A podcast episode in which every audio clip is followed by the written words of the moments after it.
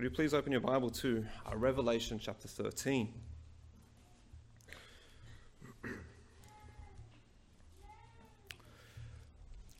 Have you ever been uh, deceived by a counterfeit? You know, something seemed to be the real deal, uh, but really it was a fake. Uh, perhaps you purchased a well known brand uh, online, uh, but it turned out to be cheap imitation. It wasn't Gucci or Louis Vuitton after all. It's just something from Kmart. You got ripped off.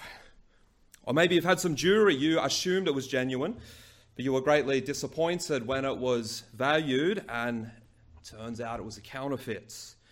You know, there have been many well publicized uh, Ponzi schemes. People have invested their life savings into what seems to be a, a great investment. It seems legitimate. There's letterheads, there's bank statements, there's initial profits. But then the shocking realization smashes through your front door that it's a counterfeit and your money is gone. You know, counterfeit currency, from what I read, has been a problem ever since we've had currency.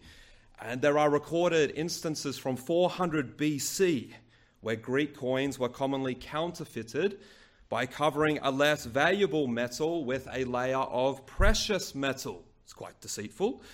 And apparently, the greatest counterfeiter of history is Frank uh, Bourassa. I don't know if I said his name right. And he was responsible for over $250 million of fake US currency and it's interesting that after he was arrested and served his sentence, he now ironically helps police catch counterfeiters. But imagine that $250 million of fake currency. But the first ever counterfeiter is Satan. And he seeks to counterfeit God. And deception is his greatest weapon. And he continues to work in this industry. He is the grand master counterfeiter. And in Revelation chapter 13, this documents one of his greatest counterfeiting endeavors. Satan was introduced in Revelation chapter 12. He was identified as the dragon. And here in Revelation 13, we're introduced to two more charming characters the beast and the prophet. They are the servants of Satan and really, they form what is a counterfeit trinity. Okay, the dragon is the anti father, the beast is the antichrist, and the prophet is the anti spirit. We could call them the unholy trinity. And in Revelation chapter 13, Satan is endeavoring to set up his own kingdom on earth. Again, he's copying God. So Satan is trying to prevent Jesus Christ from setting up his earthly kingdom by setting up his own kingdom under the beast, who is a counterfeit Christ. And what this chapter records is a prophetic glimpse into Satan's endeavor to counterfeit the earthly reign of Jesus Christ through his servant, the beast. Okay, the beast is the main character in this chapter. If I've counted right, beast occurs 16 times in Revelation 13. Okay, this term beast is indicative of his ferocious nature. Okay, but don't be deceived. Uh, this individual will be very gifted, highly intelligent, charismatic, powerful, influential, persuasive. He will be the leader that the world craves, the one who promises so much in chaotic times. Now, this one identified as the beast is known by other names throughout the Bible. He's actually spoken of in detail in, Gen- in Daniel chapter 7. And in fact, there's much correlation from Daniel 7 and our text. But the name that this individual is most well known by is Antichrist. But what's interesting is that this term doesn't occur in the book of Revelation, it's only found in 1 John. But there are very good reasons as to why this name has stuck. And if you read a theology book, he'll be referred to as the Antichrist. If you read okay, Things to Come by Pentecost, wonderful book, he's referred to as the Antichrist. And here's the reason why. Okay, I just need to use some Greek just for a moment, so I hope that's okay. The Greek preposition anti, okay, so we've got anti-Christ. Okay, when it's paired with Christ to form this term, it means one who is against Christ, and it also means one who is in the place of Christ. And both are true. So he is at war against Christ, even as he attempts to replace the one and only Christ. And this is why Antichrist is the most familiar name, because it encapsulates the, his function and his purpose. So he is the satanic agent entrusted to overthrow and replace the Lord Jesus Christ.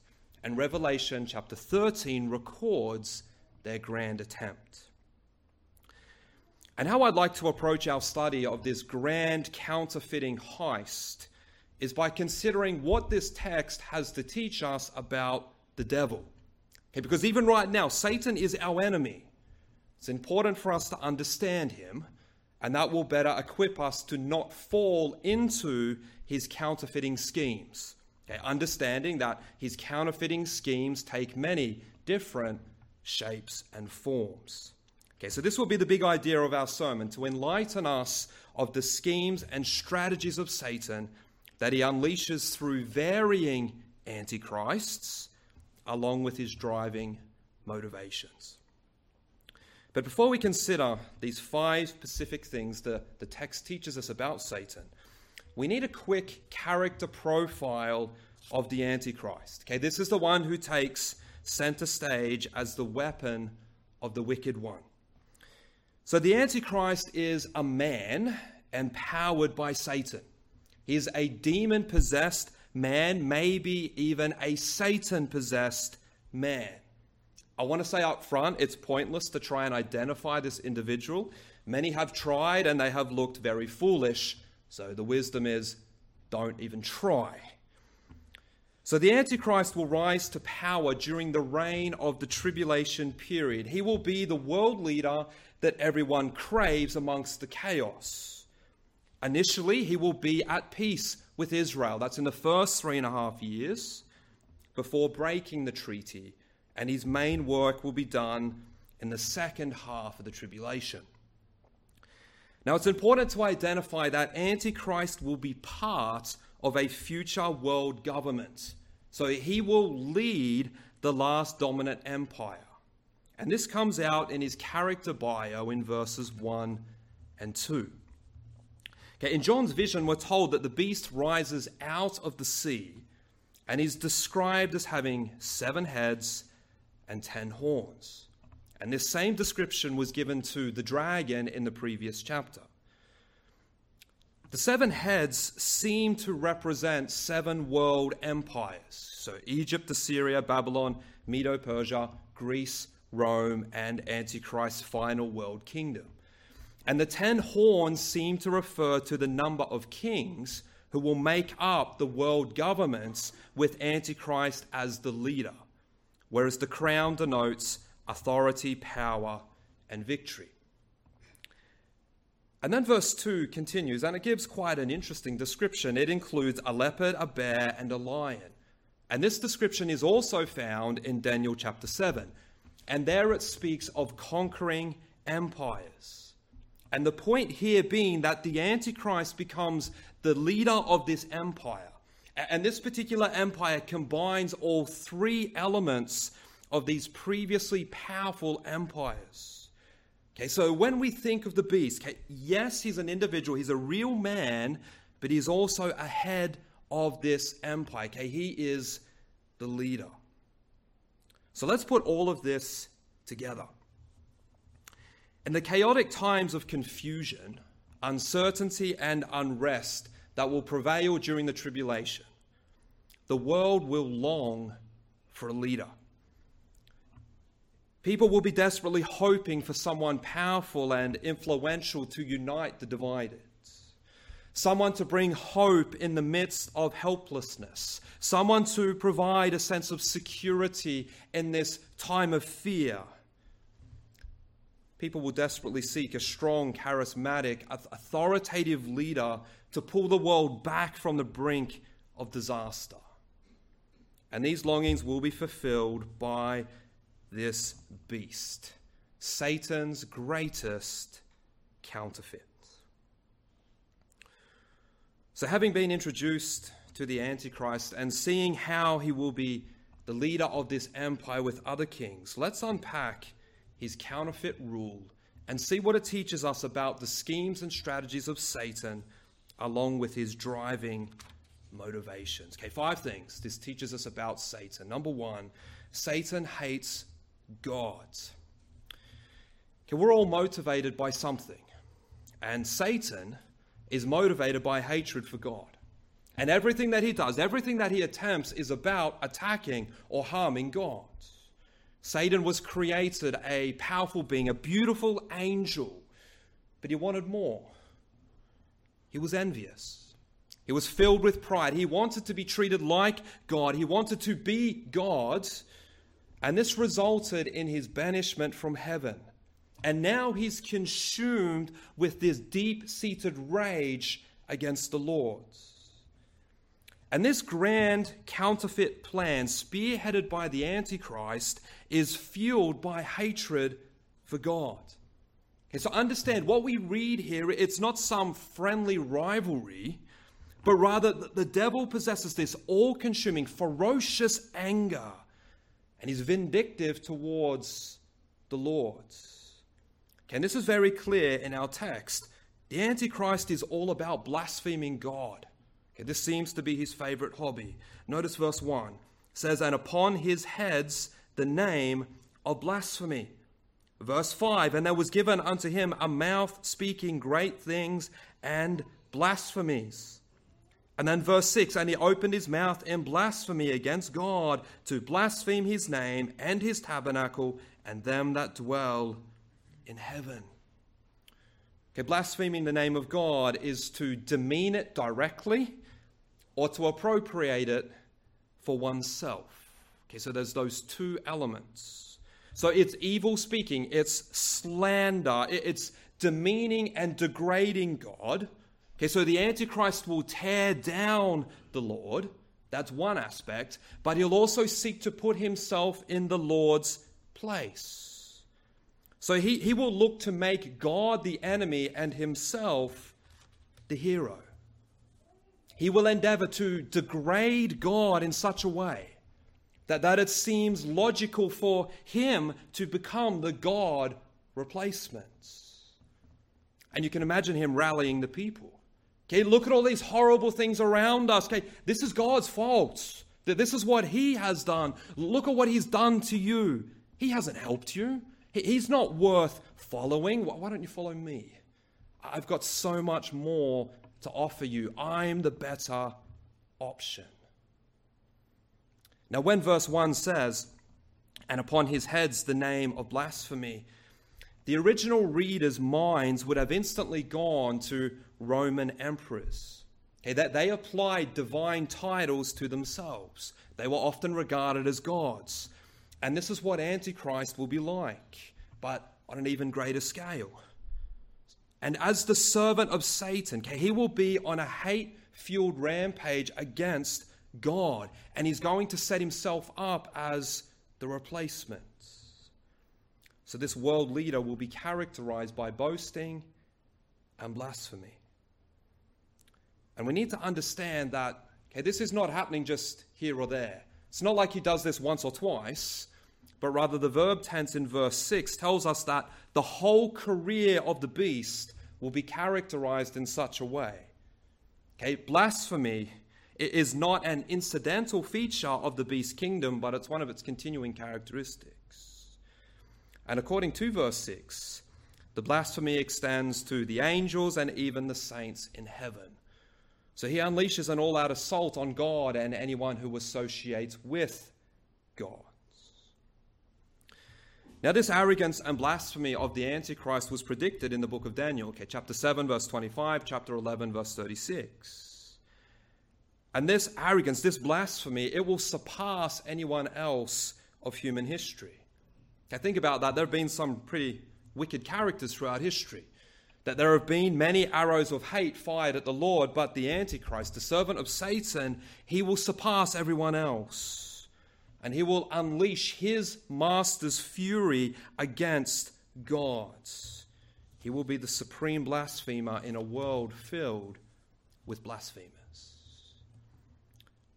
Okay, and this reveals to us what Satan is like, remembering Antichrist is a servant of Satan. Satan hates God. He will do anything to defame, dethrone, or destroy him. And this tribulation period under the rule of this satanic representative will be his one last attempt to bring a death blow to God's purposes. Okay, this is his final hate induced attack. Satan hates God. That's the first thing we learn. The second thing we learn is that Satan is fearsome and powerful. Okay, when it comes to Satan, there are many who have varying extreme views that are quite unhelpful. Some view Satan as being equal with God. Okay, so, so they think that Satan and God, they're equally matched rivals in this fierce battle that's evenly matched, and it won't be decided until the penalty shootout. Okay, that's not true. Satan is an ant in God's presence. Satan is on a leash, and he can't release himself from it. Okay, so that's one extreme to avoid. But we must also be aware of the view that thinks Satan is some cute and cuddly Tassie devil from Looney Tunes. He's not like that. Satan is fearsome. Satan is powerful. He's ferocious. We ought not to trivialize him. And this comes out very clearly in the work of the Antichrist. Notice in verse 2, okay, the final phrase it, it's the dragon, or it is Satan who is the power source behind the Antichrist. He gave him his power. He gave him his seat or his throne and his authority. And this is confirmed in verse 4 the dragon gave power unto the beast. Okay, so Satan is a powerful angelic being with much ability, and he will invest all his resources, all of his ability into the Antichrist. And the Antichrist will use all of this in his campaign to establish an earthly kingdom. He will use all necessary means to establish worldwide dominance, okay, whether it's deception or skillful oratory, absolute authority and brutality, or any other necessary device. Okay, all of Satan's tricks will be on display and it will be incredibly effective. For verse 7 tells us that power was given him over all kindreds and tongues and nations. He will successfully conquer the world as he leads this empire. So that the dream of countless rulers in the past of conquering the entire world here is finally achieved. And the multitudes will be drawn to the Antichrist like a powerful magnet. Okay, why? Well, it's because he's infused by wicked power. His power makes him captivating and appealing. Notice in verse 4 the people declare, Who is like unto the beast? Who is able to make war with him. So, so in other words, the, the people are struck by his power. They're struck by his authority. Who's like him? And his incomparability. And there's one particular moment that's crucial in drawing in the people. Okay, and this is presented as a spectacular display of power. Notice verse 3. It speaks of a deadly wound being healed. Okay, and there are varying opinions on how to interpret this particular phrase. Okay, many view it as speaking of the, the world empire rather than the Antichrist as an individual. And that could be possible. This could be speaking of the reviving of the Roman world empire. But it's interesting that the grammar that's used in this verse, particularly the personal pronoun, I think seems to favor the view that this is speaking of the Antichrist himself. And I believe verse 12 fits with that view better. Now, it could be both okay, meshed together uh, in one. That's also a possibility. Okay, but the Antichrist, he will receive some deadly blow, but he will be miraculously healed. And I would argue that this is another counterfeit. Okay, remember this whole thing. This is about counterfeiting God. Okay, what did Jesus do? Jesus died and he rose again. And this is the devil's attempt to copy it. So, in other words, anything that you can do, I can do better. Now, whether he will die or whether this is one big deception, I'm not as sure. Okay? Or that this could be that God allows this to happen. Because the Bible doesn't indicate that Satan has this power himself. Okay, I don't think Satan has the ability to, to raise someone back to life. So it seems that this is one big deception, or God allows it to happen for his purposes. But it's this apparent resurrection that resulted in the crowds clinging to the beast. Okay, this is a key moment, this is a key event. This gives him the momentum to conquer the world using any necessary means. Okay, and this reminds us that Satan, our, our enemy, He's a powerful being. Okay, he's not all powerful. He is not even close to God's league, and yet he needs to be taken seriously. He's more than capable of causing great damage. He's more than capable of getting great multitudes to follow him, and he's much stronger and more powerful than any man. And this is vividly illustrated by the Antichrist. So, this is the second thing that we learn the third thing we learn is that Satan wants to be worshipped like God. Satan wants to be worshipped like God. The thing that startled me as I began to study this portion of Scripture earlier in the week was the fact that the vast majority worships Antichrist. And what struck me particularly was that when the real Christ was here, so few worshipped him and yet so few refuses to worship the Antichrist. And isn't that a real indictment on mankind? Okay, this illustrates our depravity and wickedness that the real deal is rejected by the majority, but the counterfeits is embraced and adored by the majority. Okay, notice the theme of worship that runs throughout this text. Okay, verse 3 And the whole world wondered, or, or they marveled after the beast. Verse 4 and they worshipped the dragon, which gave power unto the beast, and they worshipped the beast. And then verse 8 and all that dwell upon the earth shall worship him. Now think about that for a moment. Widespread awe and adoration. Everyone who was not a genuine believer. Okay, genuine believers are identified in verse 8. Okay, that, that's what characterizes. If your name's written in the book of life, you're a genuine believer.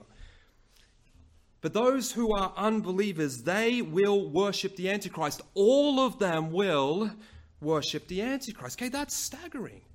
Because think about all of the religions in the world Muslim, Buddhism, Hindu. Think about the atheists, think about the agnostics, and yet there is this almost universal worship of one individual. That's astonishing that, that such agreement is found. Okay, how, how is this possible? How does this happen? Well, it actually happens because God sends a strong delusion. People have rejected the real Christ, so God gives them their wish. It's not always a good thing when God grants you your wish. And he ensures that they embrace the Antichrist. 2 Thessalonians 2:10 says, And for this cause God shall send them strong delusion that they should believe a lie. And my friend, what a tragic scene that the majority will pursue the Antichrist. They see him as the answer. Okay, that they see him as the winner and they worship him. Understand, this is Satan worship. What this includes, we cannot be sure. It could be something similar to the Roman Empire, where people would burn a pinch of salt before a statue of Caesar and say, Caesar is Lord. Okay, it could be something like that. Okay, I believe he will set himself up as the object of worship in the temple. And, this, this is the final apostasy that the wicked one is worshipped. And what brought about a lot of this worship was the power and authority of the Antichrist. It seems that his counterfeit death and resurrection was a key catalyst. And people start to proclaim who is like the beast. I want you to think about that phrase who is like the beast? If you know your Bible, it seems likely that they're mocking the Bible. Think about the Old Testament. Often it says, Who is like the Lord? And here they're saying, Who is like the beast? So, this prophecy anticipates the almost universal success that the beast will have in attracting worshippers. And here's the thing worship has always been what Satan has craved. He wants to be like God, Isaiah 14 14. Satan desires to be worshipped and treated like God. He always has, and he always will. And in the tribulation, he will get what he craves, at least for a short period of time. He, he will get what he asked of Jesus in the temptation. People will fall down and worship him. Okay, this will be the world's religion in the time of tribulation. Satan will get his worship hit. But there will be a small remnant that refuses his worship. And this leads into the fourth thing that we learn about Satan. He hates followers of God. Okay, Satan hates followers of God. You know, it's difficult to determine when Satan rebelled against God. Okay, when was he booted out of heaven? Some believe that the creation of mankind was the catalyst, and that could well be true. But even if it's not, Satan has always hated mankind, particularly those who follow God. And that becomes very clear in the tribulation period under the leadership of Antichrist. This will be the hardest time in history to follow the Lord. And there has been some very hard times already. There are some very hard times right now. Imagine being a Christian in North Korea right now. And yet the tribulation is going to be even more difficult. Okay, the Antichrist personally goes after followers of God. He wants to destroy them. Okay, he goes to war against the followers of Christ. This is one of his main missions because this is a key part to establishing his kingdom. It's like any dictator get rid of those who stand against you. Notice verse 7. It says, And it was given unto him to make war with the saints and to overcome them. He'll make war with the saints. Why? Because they refuse to worship him. And those who refuse become public enemy number one. Okay, that they are in the crosshairs of the Antichrist, and he will overcome them. Now, it's important to say that this term overcome, it doesn't mean that he will overcome their faith, but rather he will destroy their physical lives. Okay? He will make it impossible for them to live and function, and he will kill all that he can. And he's fueled by his master's consuming hatred of the followers of God. And hence, this will be an incredibly difficult time to live. Now, it's interesting that there's a word for the Lord's followers in verses 9 and 10. Verse 9 says, If any man have an ear, let him hear. Okay, hopefully you can remember that we've seen that phrase previously in the book of Revelation. Except it's interesting that this time there's no mention of the church, okay, which is further evidence that the church will be removed at this point. But the Lord has a message for those who are following Christ in the tribulation. He has a message for those who are facing intense persecution under the rule of Antichrist. Notice verse 10. It says, He that leadeth into captivity shall go into captivity. He that killeth with the sword must be killed with the sword. Here is the patience and the faith of the saints. Okay, this word from the Lord is understood in two different ways. Okay, the first interpretation is that this is speaking of divine retribution. So it's a promise that God will repay. Yes, many will be harmed. Yes, many will be killed by the Lord. But the Lord, Jehovah, He will mete out retribution. So this could be an encouragement to those who are suffering. The second way to understand this verse is that it's presented as a proverb. And it encourages the saints to submit to divine providence. Okay, the, the idea being, okay, don't take up the sword. Okay, that this persecution is inevitable. You can expect to be captured and imprisoned. Your earthly destiny could well be slaughter. However, endure, remain faithful. Accept the providence from the hand of God and don't take things into your own hand. Okay, that's the second way to understand this verse. But what is clear is that it will be very costly to follow Christ. And that is because hates Satan, sorry, hates the followers of Christ. That's very evident in the tribulation period. And understand that's true even now. Okay, understand if you're a Christian, uh, Satan hates you. And he's out to harm you in any way that he can. Okay, so that's the fourth thing that we learn about the wicked one. Now, the fifth thing, and the most important, is that Satan is inferior to God and is under his control. Satan wants to be like God. Satan thinks he is God. But truth be told, he's not even close. And that's made very clear in our text. Okay, when Satan's final attempt to acquire worldwide worship and supremacy for himself fails, okay, that this whole attempt was under God's control. Okay, so, so even here, when it appears that he's been so successful, this is still under God's control. And this rule, this reign, it won't go for a moment longer than God allows. So when you think of Satan, Satan's like a dog on a chain. He can only go as far as the chain allows, and that's determined by the Lord's. And this is so important for us to grasp.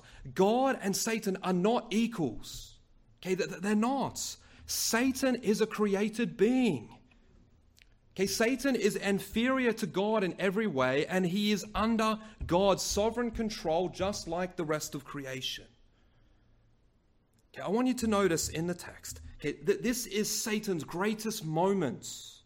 That the Antichrist has united the world. He, he has them under his control. Okay, that the whole world is under his spell. It seems like he's winning.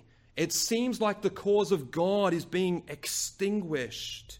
The satanic dictator has absolute authority and dominion. The wicked one is being worshipped. It seems as though the counterfeit kingdom under the counterfeit Christ has been successful.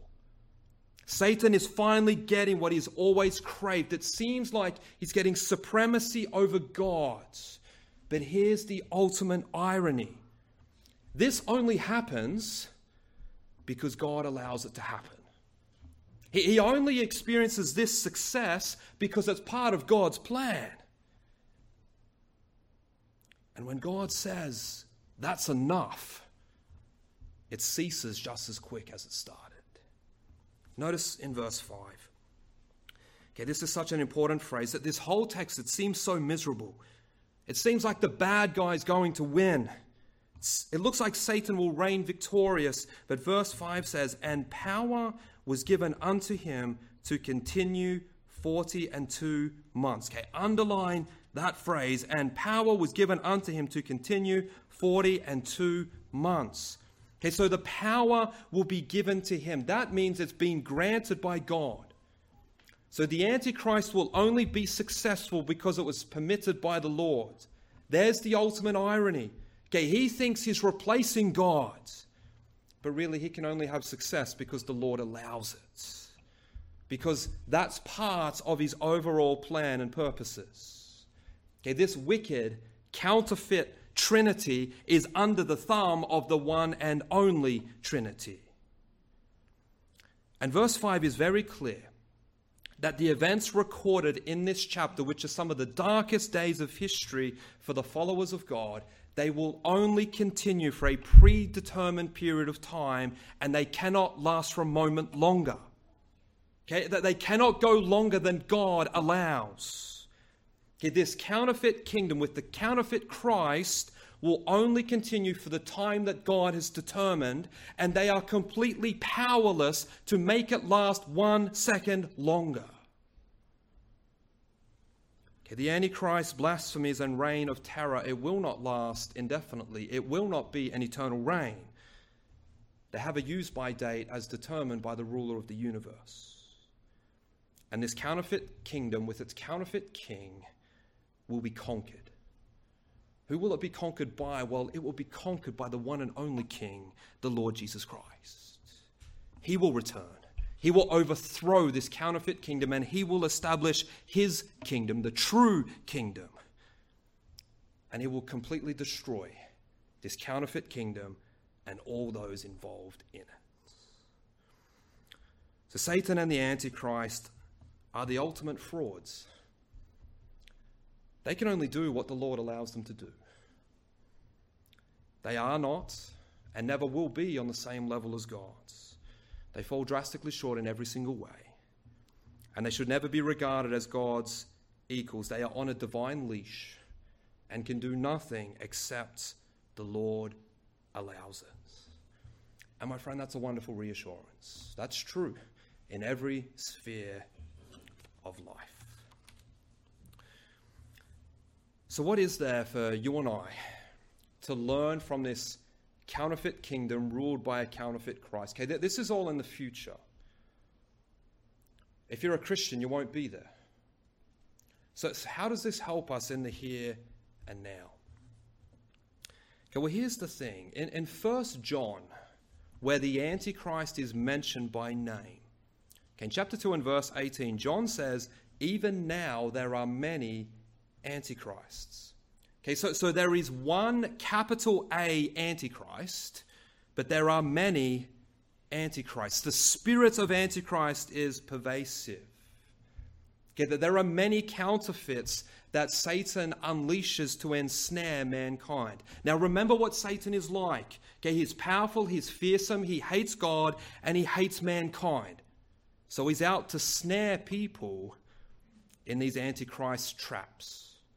And this is true in two very broad ways. And this is how the text applies to our lives. So, number one, to, to the unsaved, Satan has many counterfeits that he has deceitfully unleashed when it comes to how one can be made right with God. Okay, there's the counterfeit of atheism, that there's no such thing as God, you've got nothing to be worried about. There's the counterfeit of agnosticism. Okay, you cannot be sure about God. Okay, there's no way you can be certain, so, so it's okay. There's the counterfeit of works righteousness. Well, I can be good enough to get myself to heaven. Then there's the counterfeit of universalism. Well, all are automatically going to heaven. Then there's the counterfeit of religious inclusivity that says that there are countless ways to God. Okay, Brendan, you've got your way, I've got my way. It's, it's okay. Then there's the counterfeit of self righteousness that says, I, don't need a Savior because I'm not a sinner. Why does Jesus have to die for my sin? Oh, I'm not a sinner. And we could go on and on. So Satan has a plethora of counterfeits that he has unleashed throughout history. And please understand this all of these counterfeits are designed to drag mankind to hell with the devil. Okay, that, that's his goal. Understand, hell is created for Satan. And he has unleashed all of these counterfeits because he wants to take men and women with him. And he has done a wonderful job to cause all kinds of confusion and delusion. My friend, don't be deceived by these satanic counterfeits because the Bible tells us there is one way to be made right with God. That there is one way to enter heaven. That there is only one way for your sin to be dealt with, for, for you to experience forgiveness. And that's through the Lord Jesus Christ and his finished work on the cross. Okay, because on the cross, Jesus took your sin upon himself. Jesus was the substitute, and God punished him for your sin, and he died. But he rose again on the third day. And now it's possible for you to be made right with God. You can experience salvation from sin. You can experience complete forgiveness. All of your sin, past, present, and future, can be forgiven if you will acknowledge that you're a sinner. Yes, Lord, I've sinned against you. And you turn from your sin, believing that Jesus Christ is God and that He died and rose again in your place, then you will be saved. You'll be made right with God. You will receive a ticket to heaven. But this is the only way. Okay, there's only one way. Every other way is a satanic counterfeit. And he's seeking to blind you. He's, he's seeking to confuse you so that he can take you to hell with him. My, my friend, please wake up to these satanic counterfeits and come to the Lord Jesus Christ because it's only in Him that you can experience salvation. Every other proposed way is a satanic counterfeit, and it will send you to hell. So that's the first way this applies to the unsaved. Now, secondly, to the saved.